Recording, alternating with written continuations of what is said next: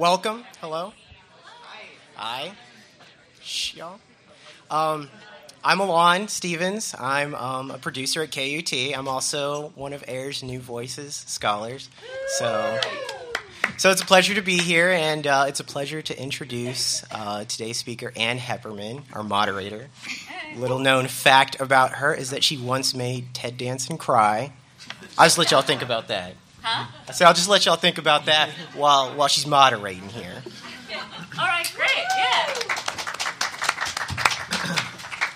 Fantastic. Welcome. I told Alon to keep it short and sweet because um, I kind of hate really long introductions at panels. I like to just like get right in. But there is a little bit of business that we're going to attend to before we go in. Welcome to AIR's. Um, welcome. Where are we at? What are we at? Getting to yes. That's what it is. the art of getting to yes, or as I call it, producers like to call it. I need money. Editors like to call it. Tell me what the fuck you're gonna do. So. Um, so we're here at Third Coast. We're to pull back the curtain. You're to see some of the inner mysteries of the editorial process. Um, this session has been here at Third Coast for at least like nine years. The goal is to strengthen the pipeline between AIR's rich network of talented producers, which you all are now a thousand strong, um, and significant. You guys are significant broadcast and digital outlets. So, over this hour, here's what's going to happen. Um, we're going to have three incredibly brave producers pitch three stories to these three editors. Uh, then we're going to have a death match, and we're going to see who makes it, and then like toss the losers like out the window. So it's really high stakes um, this year at Third Coast. Um, so actually, what we're gonna do, you can laugh a little harder at my jokes. Just this is being recorded. So it is a performance. It is, in a way, like it's unusual. It's like public torment um, for our benefit. Um, okay, thank you. So I just wanted to introduce our editors first. And by way of introduction, um, I'm going to ask them a question. I'm going to have them finish a sentence. So to my left, we have Bob Carlson from uh, yes, from Unfictional. And so I want you to answer the question: When you pitch me, always dot dot dot. Uh, always give me a complete pitch. Be as detailed as you can. If you know the beginning, middle, and end of the story, uh, use that. Uh, give, if you have some audio already, use that. And uh, it's you know the pitch is a sample of your writing, so make sure that it's it's well conceived and well written. Okay, second sentence that I'm going to force you to complete. When you pitch me, never dot dot dot. Uh, don't get discouraged uh, if you're turned down. Pitch again, and uh, don't. You know, in in relation to the first thing I said, don't give me an incomplete pitch. the worst thing is when someone says sentences like, "They give me the beginning of the story and they go to find out the rest. Email me back." And it's like, no, Trash. Delete. All right, great, thanks. All right, and to the left of Bob, we have Lita Hartman from Latino USA. Okay, so first, when you pitch me, always dot dot dot. Okay, always tell me the basics of what we need to know about a story uh, the characters, the story arc, the scenes you envision, the sound you envision. Um, but more than that, tell me the gee whiz in it. Why is it relevant? Why is it unique? Why does it get you jazzed? Uh, what is there about it that everybody else would be interested in? The story. Um, and always check your pitch um, for flow, for writing style, because how you pitch shows how you think and how you write and how you express ideas. So you want to kind of check that too. Mm-hmm. All right, and never. Um, when you pitch, never, never, never, never, never. I really never have many nevers, but you're too nice. but things that are not encouraged would include um, a pitch that's written in a very dry, academic, authoritative style. Because in radio, we want things that are ear friendly and mimic natural speech and so on. So your pitch should sort of be along those lines too. Um, never a half baked pitch, which makes me think that the reporter hasn't really thought through their, their story idea too much. Um, and you know, this could be because my father was an English professor and I just have like grammar police DNA in me or something, but check your spelling, check your grammar. That kind of stuff is important also. Um, So that's it. Okay, great. All right, so to the left, the far, far, far left, we have Jamie York from Radiolab. All right, Jamie, you're up. When you pitch me, always dot dot dot. Always be excited about what you're pitching and have thought it through. I think it's really just that simple. I think there are a lot of things you can get past us on enthusiasm uh, and thoughtfulness. Really? Swear to God. Okay. All right. I'm going to prod that. I'm going to prod that a little later when we go into the session. Great. Um, okay. When you pitch me, never dot dot dot. Never pitch me a study. Never pitch me a topic. Never pitch me a theme you've thought of uh, or something you've run into that is that general, that vague. Okay. You probably get a lot of those. You probably get a lot of studies. A lot of studies. A lot of studies. All right. Okay, so we're going to go ahead and start. Um, we're going to start with Bob um, Carlson and Unfictional, and Debbie Nathan is going to pitch. But before um, we have Debbie come to the mic, I'm going to have every show talk about how. The reason I'm doing this, so I'm going to back up into my brain and then and then go. So the reason that I want them to tell you how they view the stories on their show and their show because a lot of times i think as producers and listeners we have our own concept of what we think a show is and then that show has a totally different um, sense of self and so i think that's part of the reason why i'm asking you to describe what you think your, your show is and the kinds of stories that you accept so all right on unfictional Uh, well, Unfictional is a show from KCRW in, in Santa Monica, uh, broadcast and, and podcast. Uh, it's a, a story. It's a program of stories that are generally narrative, generally first person, uh, per, you know, more or less highly produced. Uh, my ideal topics uh, are might be a little bit pulpy, a little strange, things that have sort of a visceral appeal, like crimes, drugs, dreams, ghosts, death. And, and all the light topics yeah, you know, and you know that have some emotion. Um, some of the stories are, are produced in house, but uh, but the, one of the core purposes of the show is to be an outlet for independent radio producers, and so that's why I say generally this, generally that, because I get such a wide variety of people that that uh, do stuff for the show that the topics do uh, vary widely, um, and, and the producers are sort of encouraged to to highlight their own styles and their own way of working, uh, rather than to be forced into a hardcore format. But we do work with producers to varying degrees, and they are at a final stage are turned into sort of the tone of the show. They want we wanted to follow somewhat of a tone to keep the show somewhat consistent. Um, and it's, it's, it's kind of a very informal and organic process. We are very small. It's only uh, me and uh, my part time associate producer, Nick White. And so it's, um, it's, we very much work with the person in the way that that person likes to work or works well. All right. All right. So first up, we have Debbie Nathan.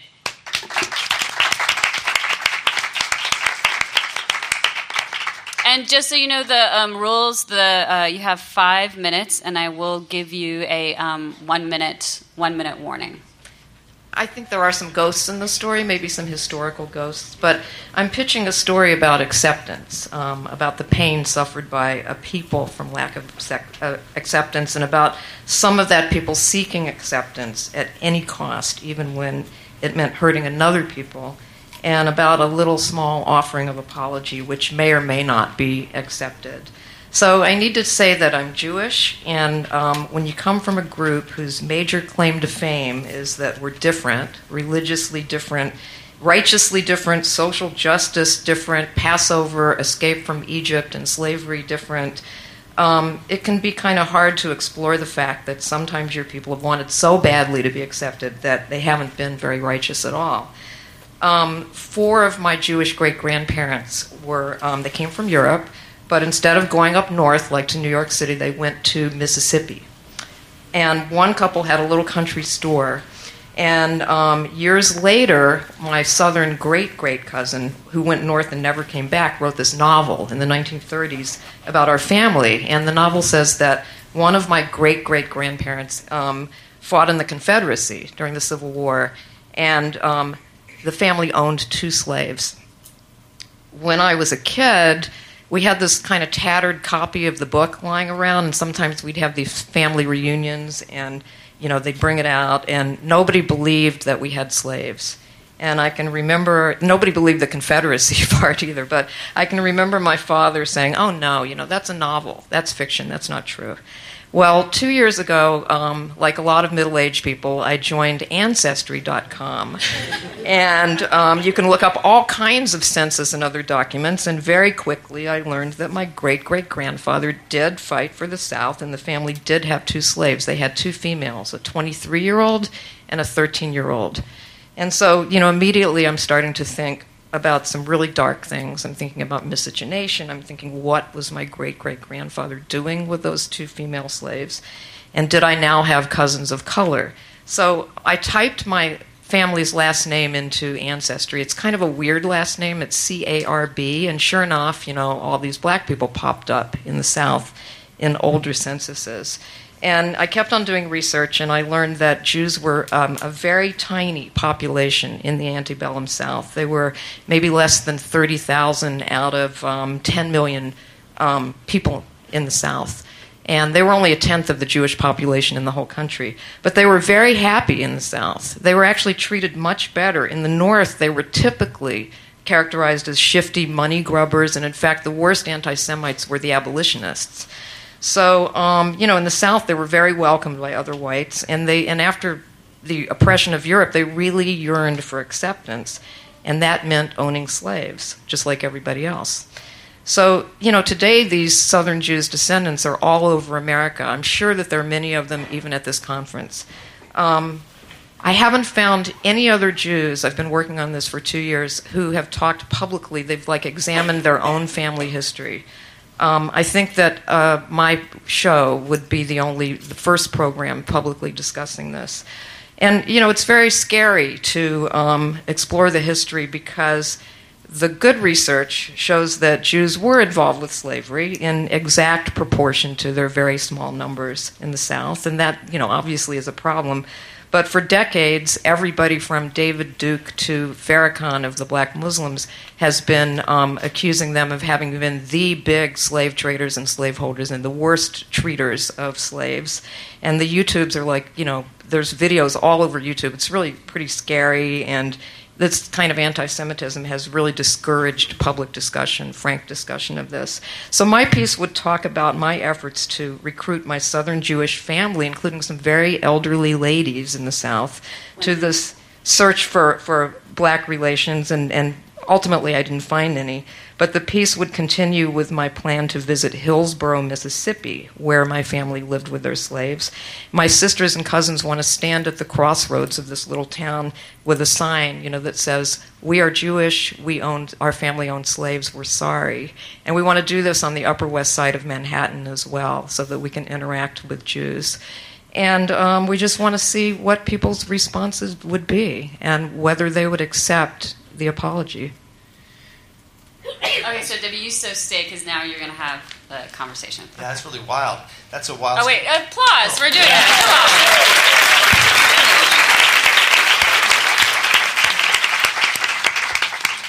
Um, at first, I was I was worried because you were you, the, you know a couple of things that made me a little worried at the beginning was it was a historical story, which is often difficult to do in a personal way, and uh, it seems like a big story uh, when you're talking about this the whole you know the uh, Jews in the South and and that's hard to do because I mean we I try to as much as possible no matter what uh, the topic of the story is that it's boiled down to a personal story. That you know if even if it's like a big uh, event or a big uh, story you have an you have a, a, you know one character that is sort of your guide through that story. So it, would that be you Yeah. yeah I'm the leader. I'm the family leader. and so, would the story be uh, your? Would it? Would you sort of? I mean, were you running tape during any of this, this searching you were doing? Were you do? Was there? Have you done any recording already on I, this? I, yeah, I have. I consider it kind of pre-interview type stuff. But Uh-huh. um, I've talked to a bunch of my relatives, including these old ladies that have the most wonderful Southern accents. Yeah. You know, and um, I, I did find some um, descendants of Jews in Louisiana. They're not part of my family. They're um, people who consider themselves black, who look exactly like I do, who you know were the products of, of this kind of thing. But no, I don't have a lot of tape yet. You know, Yeah. this is a proposal to do the story. Right. Yeah. Yeah. Well, I mean, because you'd said you'd been working on it for two years. I've done a lot of research. I got a lot of. There's plenty of Farrakhan tape on YouTube. Um, so, I mean, what is what is this like? What do we hear in this story? Like, what is it? You know, you said the thing at the end where you're going to stand holding the sign. Is that sort of the end of the story? Is that the story, or Um, I think that's the story. The story is, you know, the lead up to that, to us wanting to talk to people about this, wanting to talk to descendants of people in that community who my family enslaved, and talking to people, to um, Jews on the, well, Jews in New York who would be the kind of people who would think about this kind of thing if you brought it up to them and see what they have to say about it. Because I almost see that more as like a scene, like the opener, maybe, Mm-hmm. eh, rather than the entire story. I mean, I, I mean, I would really be interested in hearing this history through your eyes as you were doing this search. Like that's the story that I would want to hear. Is that your search process Mm-hmm. and your discoveries and and uh, did you say you ultimately didn't find your Yeah, I mean, it's that's an interesting story. At one time, we were convinced that there were people to look for, and I mm-hmm. mean, I could tell you why I came to that conclusion. But yeah, I mean, it's a long. You know, I was have been involved with this for a long time, and every time you get a new document, or every time you find a new person with little memories from the family, it affects me. So I see myself as the person who really carries the story. Yeah.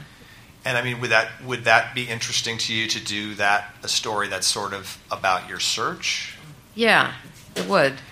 Because I mean, it could almost be like where you, um, like I said, that you're you're um, standing with a sign. It could be, you know, what is this all about? I mean, which is what people would think when they came upon that on you guys seeing this, and then this would be the backstory, right? I mean, is that? I mean, if is are there the, the characters and scenes for you to do that kind of a the story about your search? You talking about the search or Yeah, about if- the part with the signs? The Was the- search. if we were to, if if if, Um, if I was because if I was going to do this, it would probably it would be the search. the the people that I think would be the characters would be my family, some of who are really interested in this and have regrets, and others who just aren't dealing with it.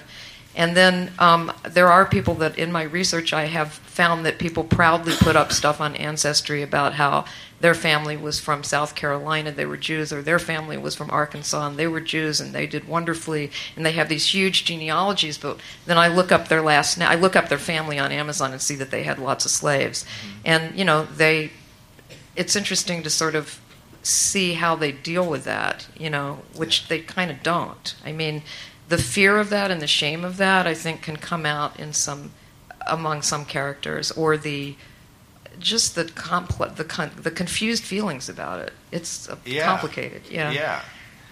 Um, I mean, even the idea of we they had slaves because that's what everybody was doing.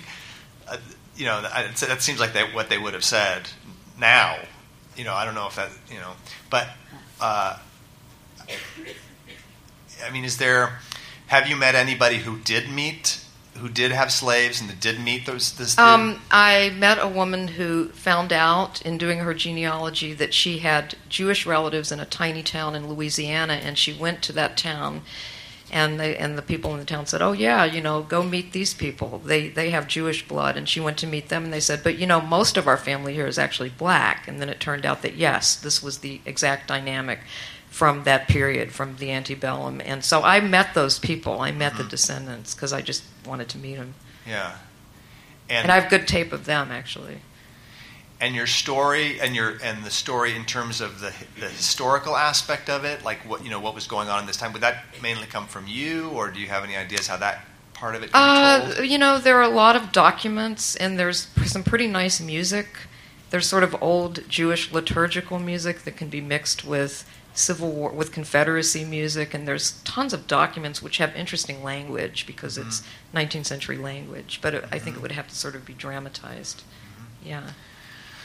Well, I mean I, that my you know wanting to do the story would probably hinge on that whether we could figure out a way, and I'm I'm totally happy to talk about that at some point. Um, if we could figure out a way to make it uh, have a little, you know, have some more opportunities for scenes and action that is not just, um, you know, reading from historical documents or, uh, you know, uh, people nowadays just sort of reflecting on that on, on the past, which of course is, is important, but I probably would want a little bit more of the story of the search, a little bit of, the, of a little bit of the detective story about uncovering the details of the story, too, and then you know, and then leading up to that moment of, you know, standing on the corner of New York. So repitch.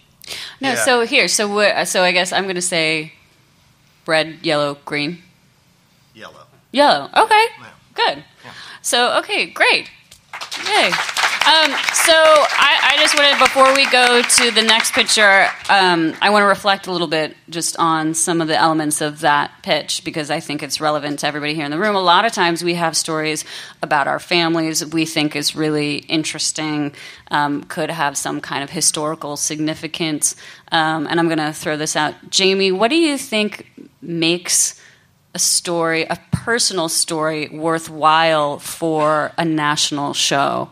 You know, because a lot of times we're like, you think something is interesting because you were saying, I'm going to throw this back at you.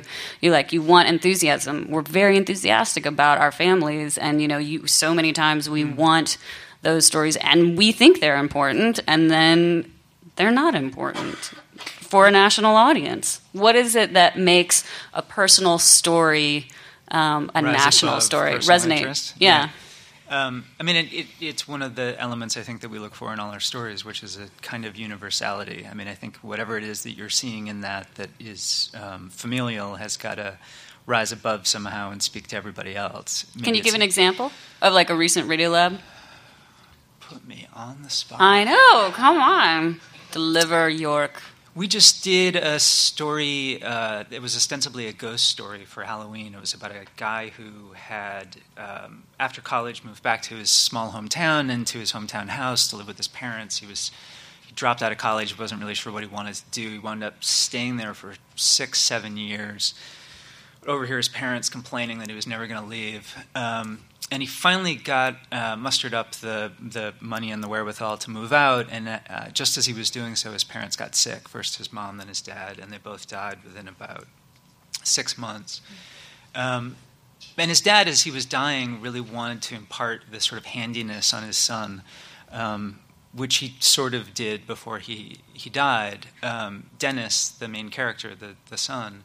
Um, stayed in the house after his parents died and fixed it up. He was going to flip it. That was the plan. Uh, wound up staying in the house and working on it slowly, transforming it for another six, seven years. Um, the whole time having dreams about his parents, really sort of uh, haunted by them.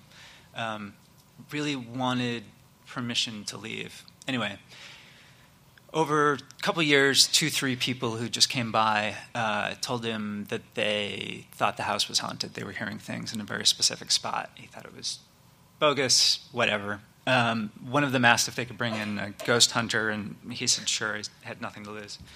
Um, and he recorded it, and it's this really beautiful tape of a guy sitting alone in the dark uh, with flashlights that were set up to channel his parents um, having a conversation with his deceased mom and dad about whether or not he had their permission to leave and whether or not they were proud of him. Um, it's a totally personal story. And when somebody pitched it, uh, we were very unsure whether there was something in it that was for us. Um, it's the opposite of science. Uh, and we imagined that people were going to be all over us for buying into this ghost story. But what we found in it, I think, was this larger question about how you move on um, and what you look for in your parents, and how we're all really haunted um, by a whole host of things, and how you deal with that. Um, Should you make that argument in your pitch, Lita? Like, if you're doing a personal story, I feel like at, at what point do you do you say this is more than just a personal story? Here's Well, for instance, I would say there's a lot of things in Debbie's pitch that the nation's haunted by slavery, civil rights, miscegenation, interracial dynamics, uh, confronting the past of your family, denial, um, being honest. Uh, and going back. And I think if you took those big things and you framed it around her individual search till we got to like the re- excuse me the reveal, you know, and then brought it into the present with your sign or, or what have you. You, you could have a, a fairly profound little journey there. yeah. So one question I have, so for Bob, so because a lot of these pitches that people are going to write to you guys um, are going to be written, do you start with the universal or do you start with a story and then get to the universal? I would rather hear the story first. Okay. Because as you know, because she has some incredible themes and big themes and important themes, but I mean at the core, you know, we, we need to pull people in with a really gripping story. Mm-hmm. So I would rather hear that first and then hear what it all means. Because um, sometimes that comes up in the doing of the story anyway. You know, mm-hmm. it sort of changes as the as the show goes on, and and yeah. So I would I would probably want to hear the just the nuts and bolts of the story first. Okay, great. All right.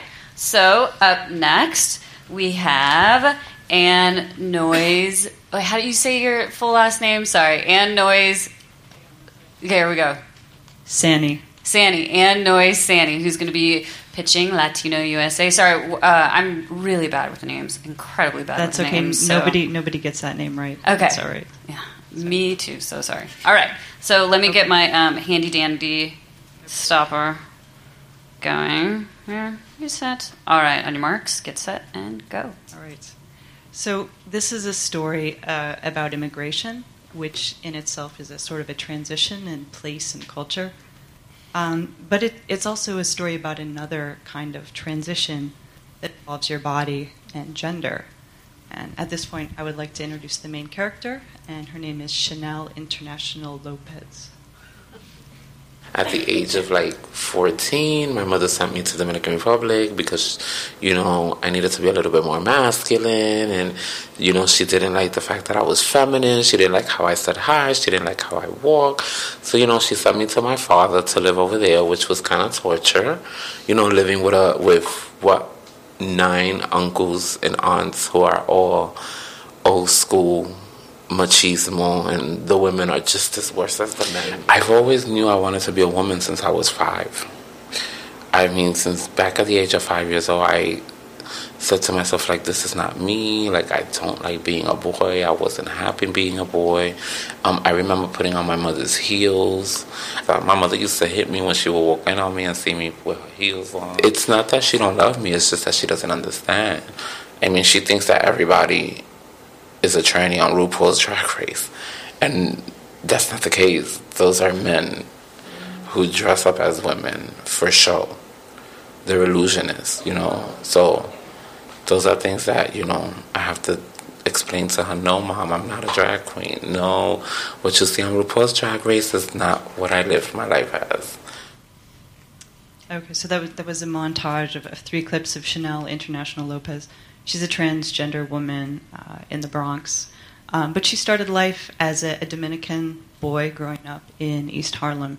And it, it, wasn't easy for her to, to make that transition. She's now well known showgirl in gay clubs in New York, and she's also an activist in the LGBT community.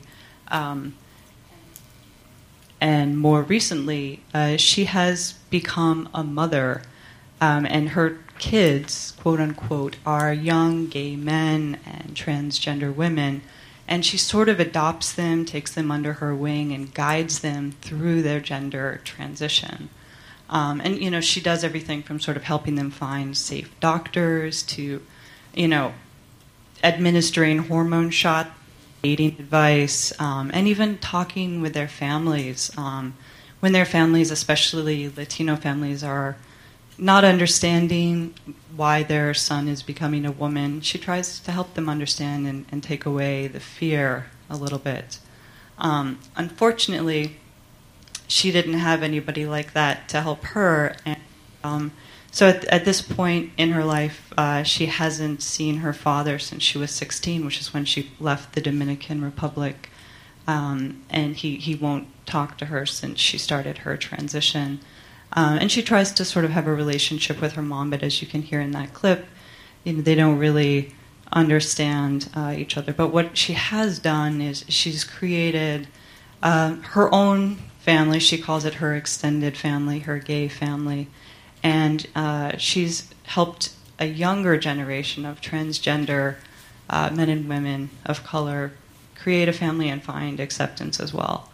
Um, so I think it, it's an in um, sort of feel good story, sort of, and it, it's also I think important to see transgender people in stories that you know aren't about violence or discrimination or poverty or sex workers. So, you know, really, I think this is a story about a Latina mom and her kids. Great. Thank you.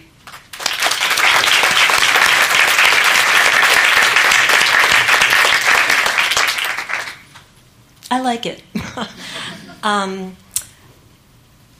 we have done stories that have been similar in the past. We've done stories about transgendered immigrant women who have engaged in pumping, which is to enhance your breasts and your butt and all the things that. I saw that story. Yeah. Yeah, yeah, yeah. and and how it's very dangerous. Um, yep. Uh, and that was Latino USA. Um, is structured around shows with particular themes, and that w- that theme of that show was the queer show, and that was um, actually produced by an audio smut producer.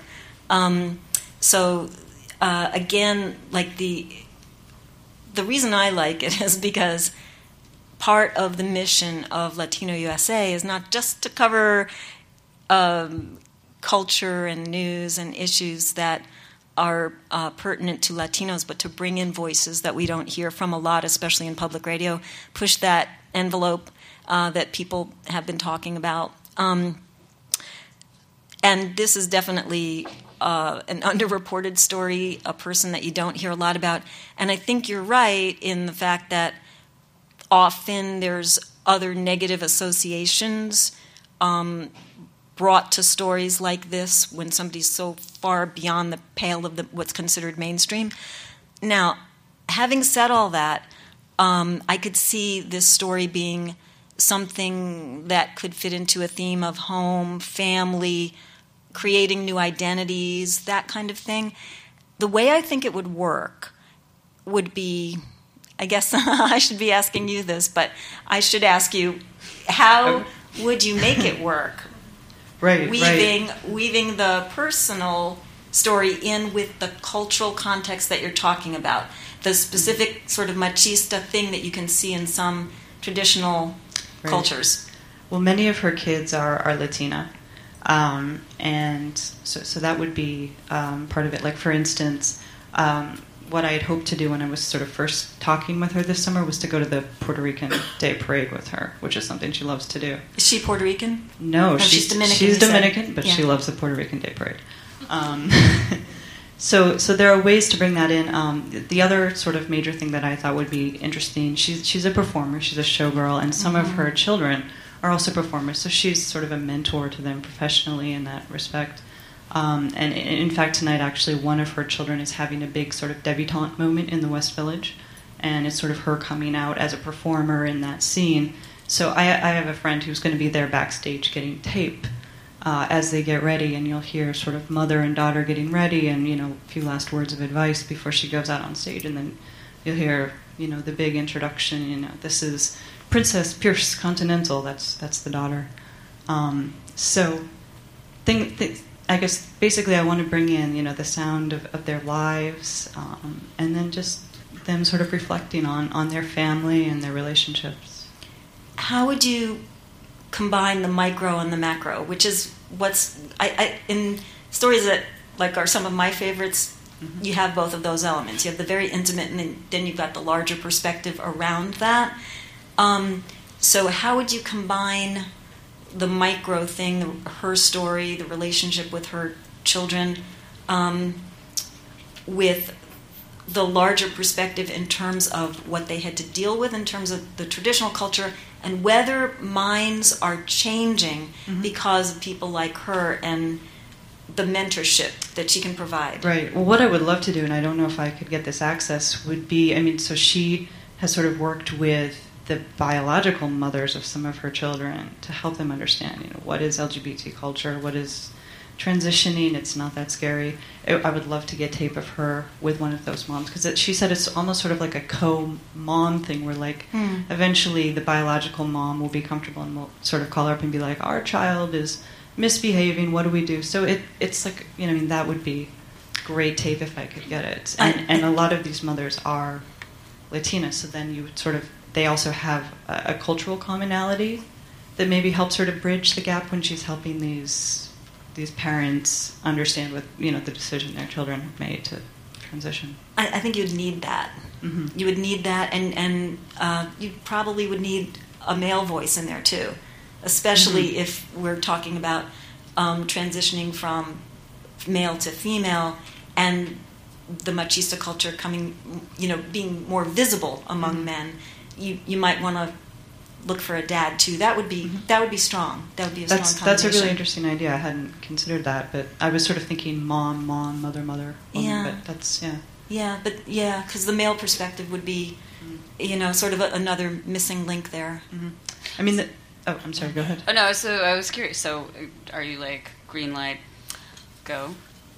I like this story, um, not just because it's unusual and it's people that you don't usually hear from, but, but because it's positive and because it sort of stretches our definition of what it is to be family, what it is to be a mentor, um, and has the larger thing going on in terms of the culture adjusting to these different identities. Having said that, I am not the sole decider, as W would say. Right. So, but I would say pitch. Yeah, right. All so right. you're giving it a you. green light. You are giving I, it. I like it. I mean, I can Right. hear it. Um, the one thing I would probably want to talk to you more about is what kind of ambi we're going to get. Not just the sto- the personal stories, but um, the Puerto Rican Day Parade is a nice um, you know place to get ambi. Any scenes at home, if there's you know f- the family, the parents that you can get the showgirl scene, you know the street, whatever. Like you can you can make this story uh, maybe not even go dry at all, or if it does go dry, it's for a specific purpose. It's like a, a very poignant moment or something. Yeah. So that's that's the other piece that I think I'd want to flesh out Great. with you. All right, well done. Oops, sorry.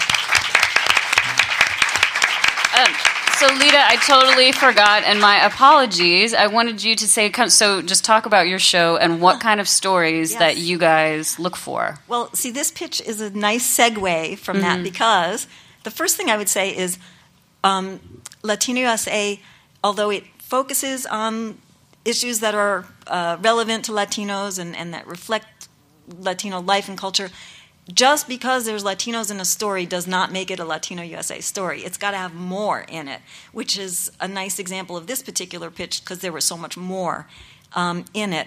And having said that, also, um, the show looks for places where the Latino culture intersects with other cultures. Um, for instance, one of my favorite, one of my personal favorite stories that I edited is about something called Mamboniks.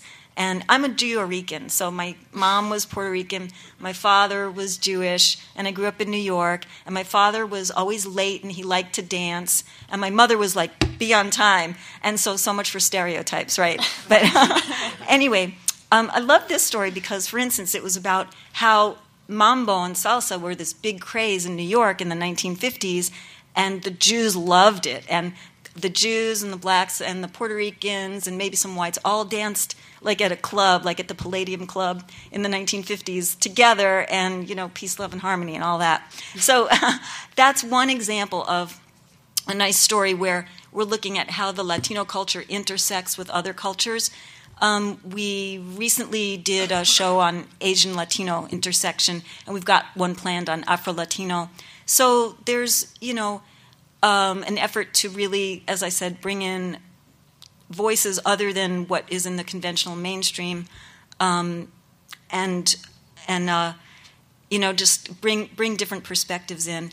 Um, we do also, just as a caveat, take stories from abroad if there's uh, a strong U.S. connection that listeners here can relate to. Um, yeah, I think that's it. Okay. All right.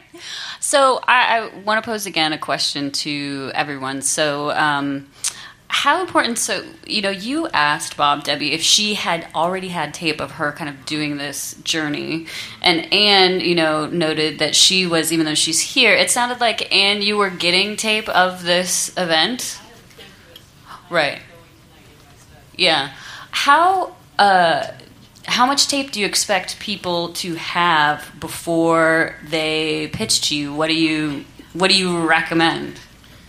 Well, they don't have to have tape, but you know, my show is more of a story show than a than a news show, and so it's it's it's almost never the case where someone has a, an idea that's only a concept, and then I say, yeah, go see what story you can find. I mean, hmm. usually when someone pitches a story to me, they know what the story is going to be, is already for the most part, um, and so even if they don't have specifically they don't have the tape, they will know they have a pretty clear idea of what the tape is going to be. Uh, but when people pitch me and they have tape, and especially if it gives me the idea of like what their main character sounds like and how good of a talker they are and that kind of thing, it's very helpful. And it gives me, you know, it's it's if somebody if somebody has an idea and it's a good idea, and then they have some tape and the character's really good, it's probably gonna it's probably gonna be something I would want to do. Jamie, does tape ever hurt? Like, have you had a situation where somebody's pitched and says, I have all this tape, and then you hear it and you're like, oh, this story's amazing, and then you hear the tape and you're like, wow, whoops. No, I can't think of a case where that's happened, but that would certainly be a deal breaker. I mean, Yeah. if they had tape to play and it just wasn't that interesting. Mhm. Um, I mean, it's probably the wrong time to say this, but we've got like a three part approval process. And we will. Wait, what? Yeah, sorry. Um, we take pitches at meetings. The group informally weighs in on the pitches before the group discusses them, and so it's entirely possible that your pitch could wither before it ever makes it to the group discussion. Um, we often greenlight pitches, but then expect that two or three interviews will be done, and people will have listened to the best parts of those interviews and given feedback before we finally greenlight the story, and the story continues past there.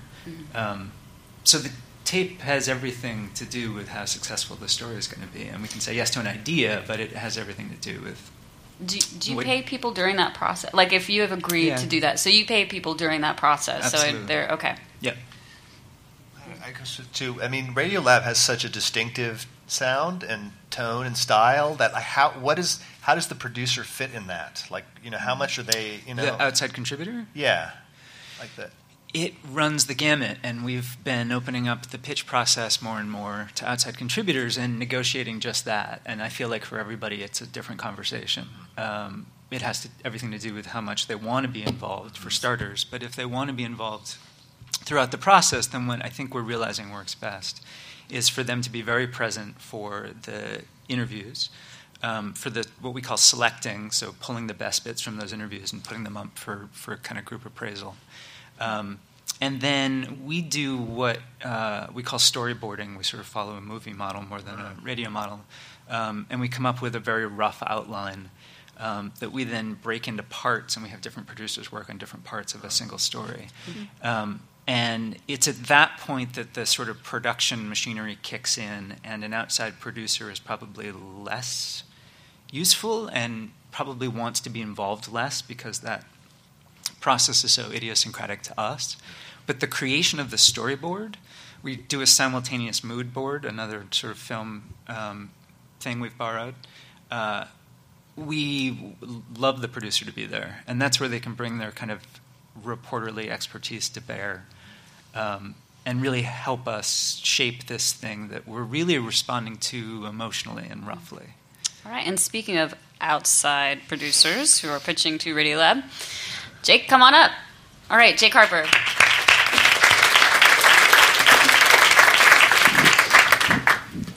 Hi, how are Hi. you? Good. How are you? I'm Nervous, but great. Um, so, You're going to be fine. thank you. Thank I'm you. nervous too.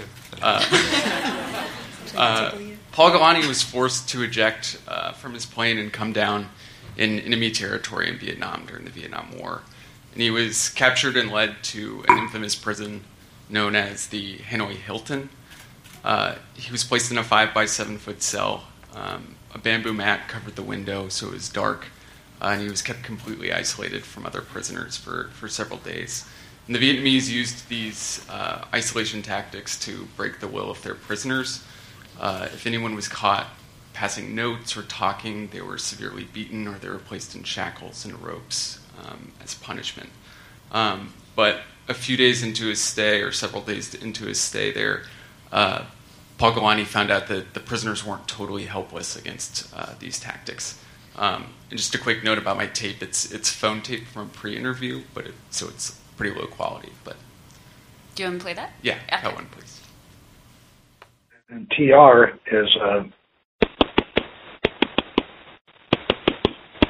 uh, UR. It'd be uh, thanks.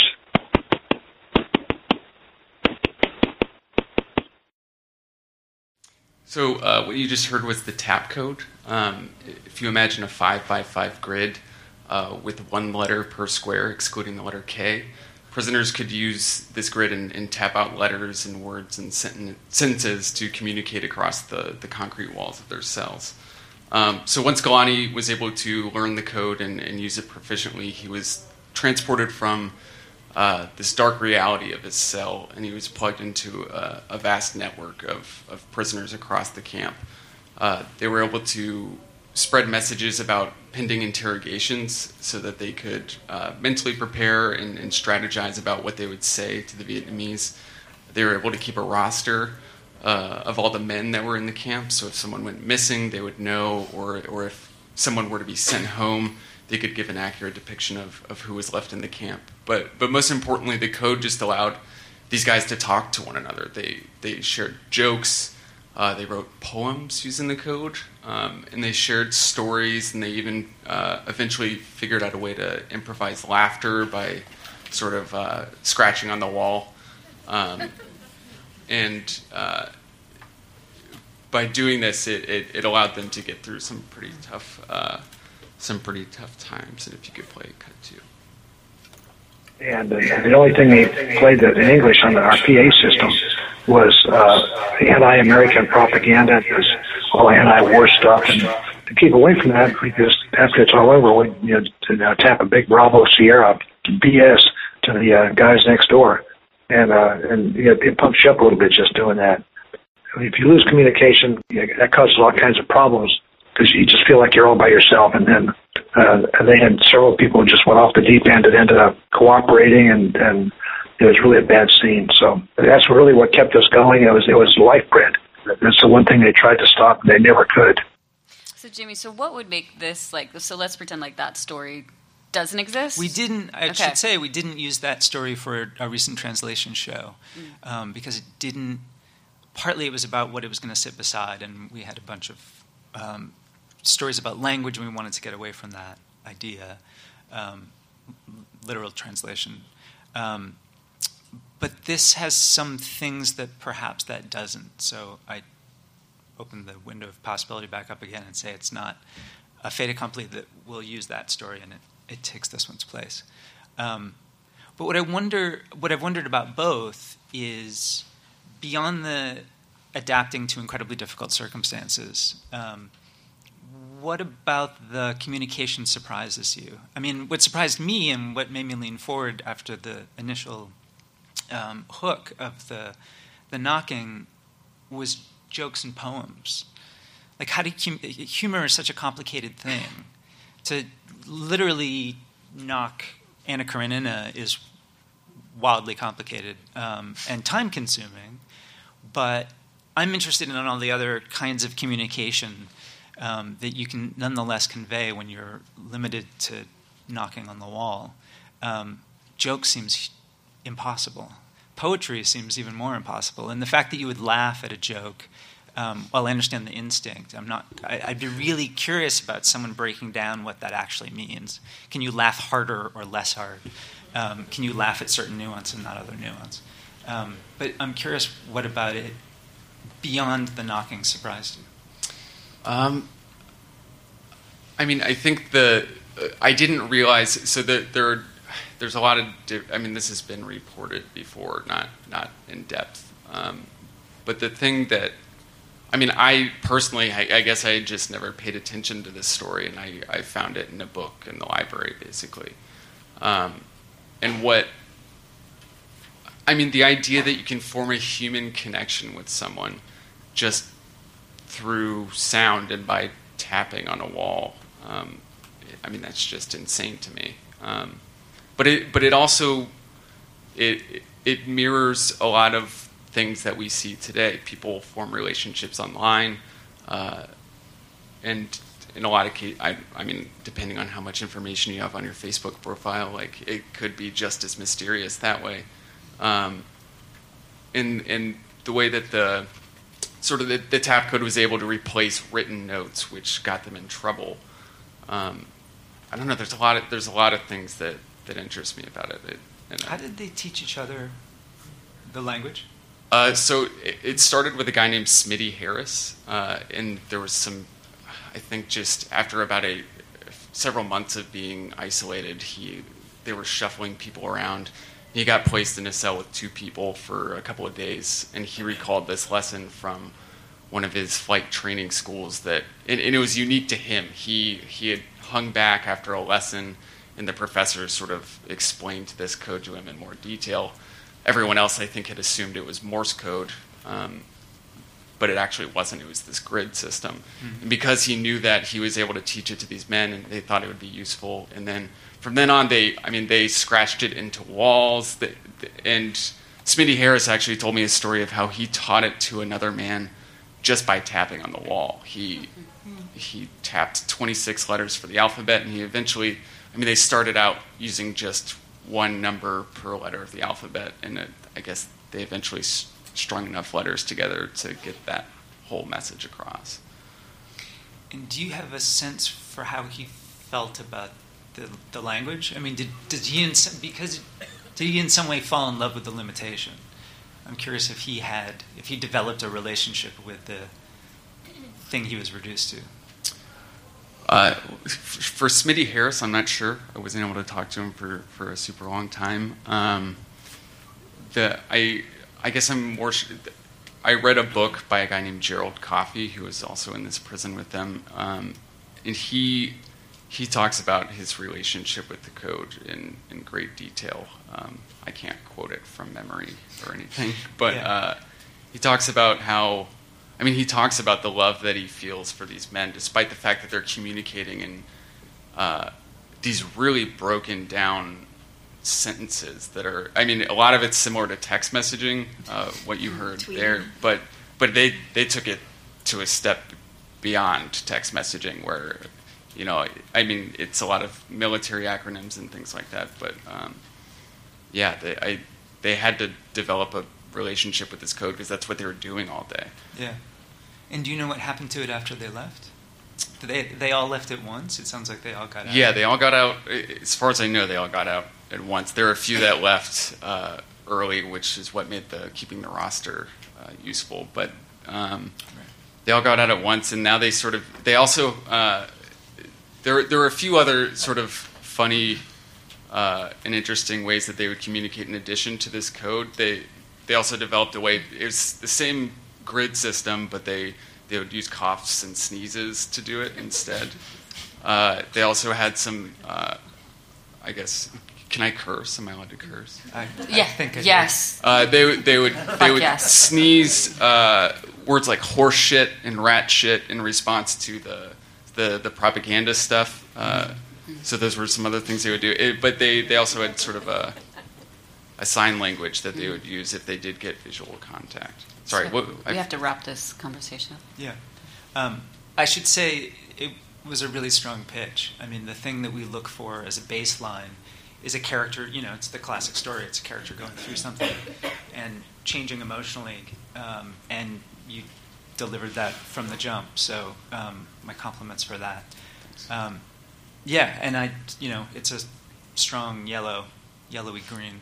Um, but for this other thing, we'd have to reckon with. Okay. Yeah. Okay. Great. All right.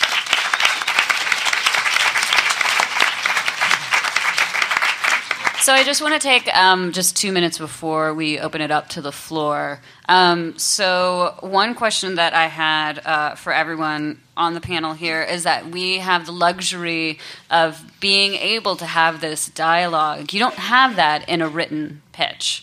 You know, what is it that that um, do you ever call people back like with this and ask and have that dialogue and what makes you call them back that the story is like that good i mean like how how, how much Yeah, I mean, we do it all the time. Or there's mm. some element of it that doesn't seem to have been teased out in the way that ultimately we tease it out in the meeting, for example, mm. when we all discuss what we're most interested in. Mm. So people should because I've had this before. I think sometimes where you've uh, somebody comes back to you and says, "Hey, you know, we're kind of interested, but what about this?" And I feel like that's almost as important, if not more important, than mm-hmm. the pitch. Is kind of the answering of of that question. Yeah, and sometimes that's something that you can do in writing or by doing a little more research. And sometimes, like we were saying, it's going and getting tape and seeing if there's something hot in the tape mm-hmm. that helps answer the question that we all have and makes the worth of it self evident. Okay, Lita, did you want to say anything before I open it up? I, yeah, I do that fairly frequently where I think there's something in there that could be interesting or different or useful. And I like to talk to people um, myself because it helps me see how they think. And also, sometimes questions will arise in the course of a conversation that you may not get necessarily in just a written pitch or an email um, uh, conversation. So I find that pretty useful. And um, something I actually do like to do, I, I find a lot as an editor, is that people will tell you the gee whiz in, in it when you're talking about it, like what is psyching them about this story. And I'll actually take notes and keep that and then come back to it when I'm editing it because sometimes, you know, what somebody said, and more, and you know, and this happened too, and you know what else? This thing. And it's the most remarkable thing in the story, and that can be forgotten once you've like put it all together and logged all your tape and you've structured the whole thing. And so I actually will do that. I will take notes from an initial conversation and go back to that when I'm editing the actual piece because sometimes there's initial things in there that are really cool. And I, I don't think you can do that as well without a, a an oral conversation. So. Bob, did you have anything to add? Uh, no, not so much. It's similar to what uh, what they were saying, and I, I you know, I, I deal a lot in email. Uh, my whole, almost whole process is email. But yeah, I mean, if it's especially if it's going to be somebody who's going to be a part of of the story, uh, you know, in, in you know, especially if they're going to be a character in the story, and I want to get a sense of them, then yeah, talking to them on the phone is definitely. And some and a lot of you know. What they were saying, the calling the gee whiz mo- moment, you know, because a lot of times when people listen to a story, they aren't even really res- always responding to the entire story. They're responding often to a moment. That there's always some moment that everybody remembers from a story, and sometimes somebody's pitch will have that moment, but there's something wrong with the rest of the story. And then yeah, so sometimes like I want to save that moment, and then you you you know you may go back, back and forth and figure out like how can we make this work, even when yeah, so similar. Great. So I want to open it up to questions. You can come down to the mic. Look at everybody rushing. I know this is like being recorded. It's like mass amounts of people heading over to the mic right now. It's insane. You guys, be careful. Don't trample over each other. Uh, say your name. Oh, sorry, uh, Nellie Gilles. I work for Radio Diaries. Um, but in terms of pitching, how quickly do you guys tend to get back uh, to the pitches? And I think that for a lot of us, if we're pitching new shows that we haven't pitched before, we might have sort of a lofty goal of where we want our story to go. And if they don't take it, we have stories that we want to pitch it to afterwards. But we don't want to pitch it to a show and then sort of say to them, actually, those guys responded, and we'd rather it go there. So um, I sort of do a wave of pitches, and I just don't want to pitch it to the second wave unless I know that I'm going to have no's from the first. So I guess, sort of, do you get back to everyone? And if so, what's your timeline like? We'll just go that way. I'm ashamed to say that if I like the pitch, if I'm, I'll, I will respond almost immediately. Um, and, and I, unlike these guys, I have no. I am the only decision maker. Uh, and uh, so, yeah, if I'm excited about something, I will like I will respond within minutes.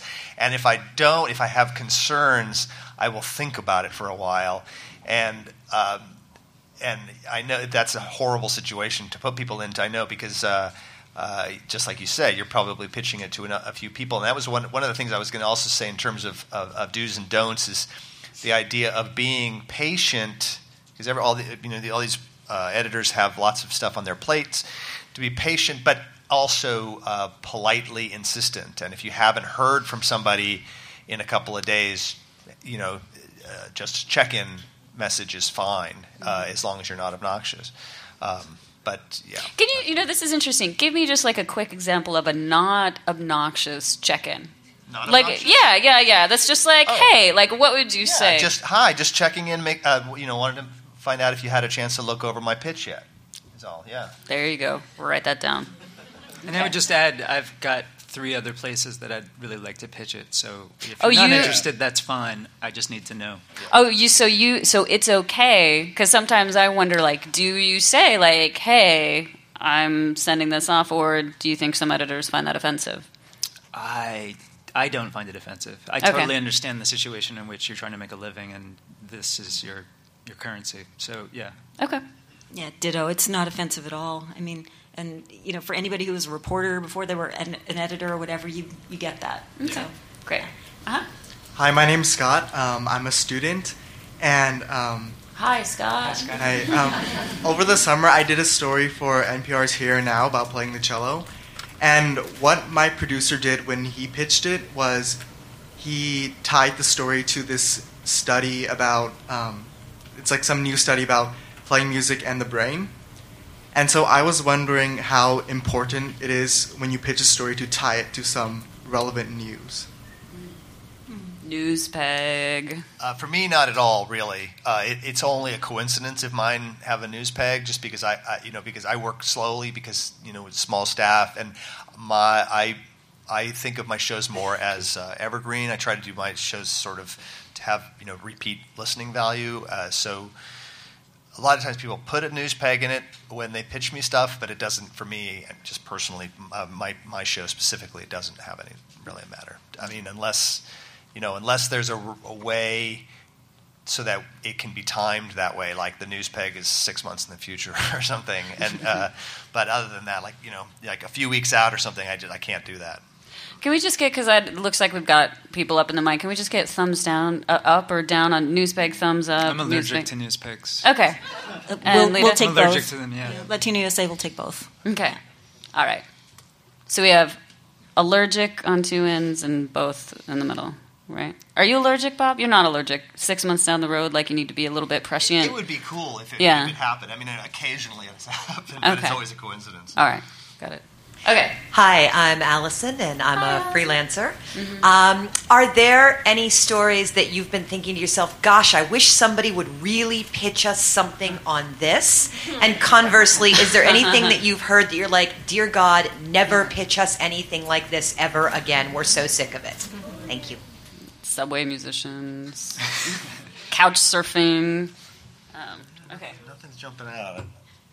Oh come on, that's a lie. Well, the never the never's easy. Oh, the Uh, never's easy? I, Okay. I don't want a neuroscience study. Um, I think I started that way, but uh, no, the what we're hoping for is surprise. So that obviously speak for itself.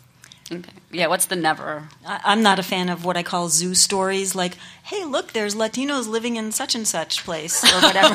and, you know, and with with with respect, it's it's not as uncommon as you would think. You, you know, um, there has to be more to the story. So. Yeah, and actually, also sometimes there, there's the people that do something crazy just to get to make a story out of it. Like, oh, I lived in an, in an aquarium for a month or something, you know. And, and, and, and?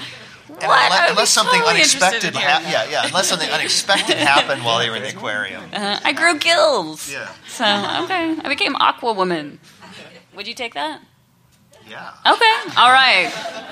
Another green light for the AR Getting to Yes pitch panel. All right. Hey there, Manoush. I'm the host of New Tech City. And um, on the flip side, I'm starting to do more commissioning, which is why I wanted to sit and see what you guys are asking. So I have two questions. One of them is not so nice. Um, the first one is how many commissions do you have on the go, like in a roster? And then my second question is has this ever happened that like you commission something and the tape is great, but the reporter is just not bringing it? I have never had to do this, but I'm sort of girding myself. Can you say to them, your tape's awesome? Can we work something out that we make a show with it? I know that's weird, mm. and I apologize for you. So it's like not killing, but like we love your tape. Yeah. You. Well, or, or we, well, yeah, yeah. Okay, let's just be real. We're getting real I, on the I air have pitch a feeling about that. I feel like it's the editor's job to bring out the, the the editor doesn't just help the reporter. The editor helps the story and finds the soul of the story.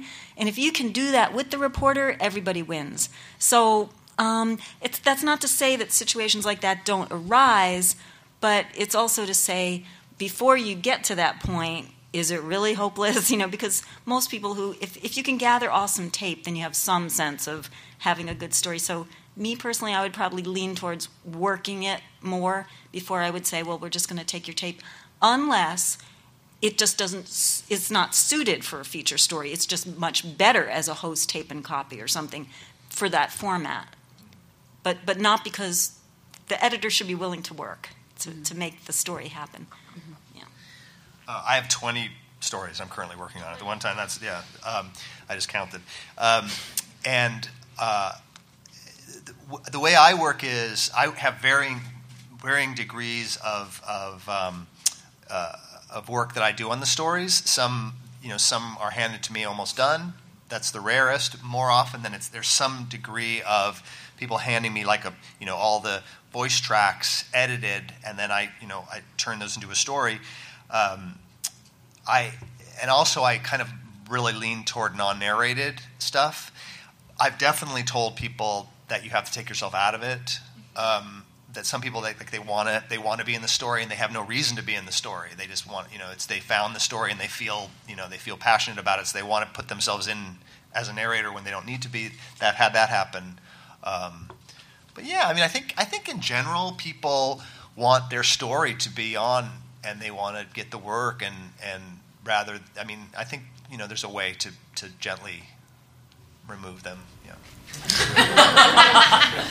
Jamie, did you want anything? Jamie, don't even answer that. We're in the Yeah. midst of something anyway. so- Right, yeah, you guys can too, you can talk about it on the ninth floor. Yeah. All right. Hey, everybody. Thank you for being here. Um, I'm Daniel Gross. I'm an independent producer.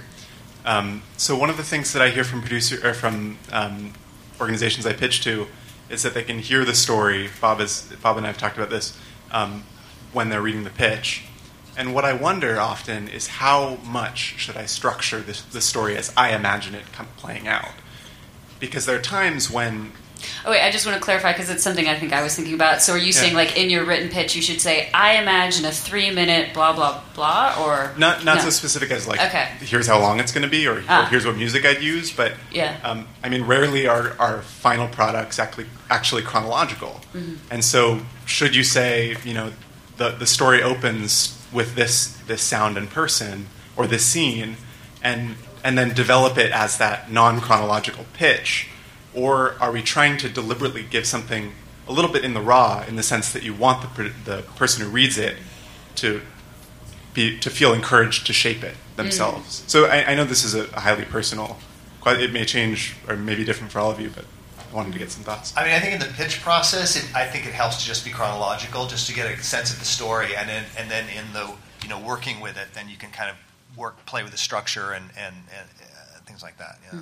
Jamie? I would say you want from the pitch the same thing that hopefully the story is going to deliver. So if you can structure the pitch in such a way that I'm hooked from the jump, but it isn't chronological, that's fine by me. I mean, that is what I assume will carry over into the, the radio version. And chronology doesn't bother me on the radio. Um, whether I'm interested bothers me on the radio. it, it's sometimes useful to know what kind of structure the reporter is thinking about. And, you know, actually, you can, if I was looking at a pitch, I could say, "Ooh, you know, that's, there's something good in there, but I wouldn't quite structure it that way, or let me talk to the reporter about that.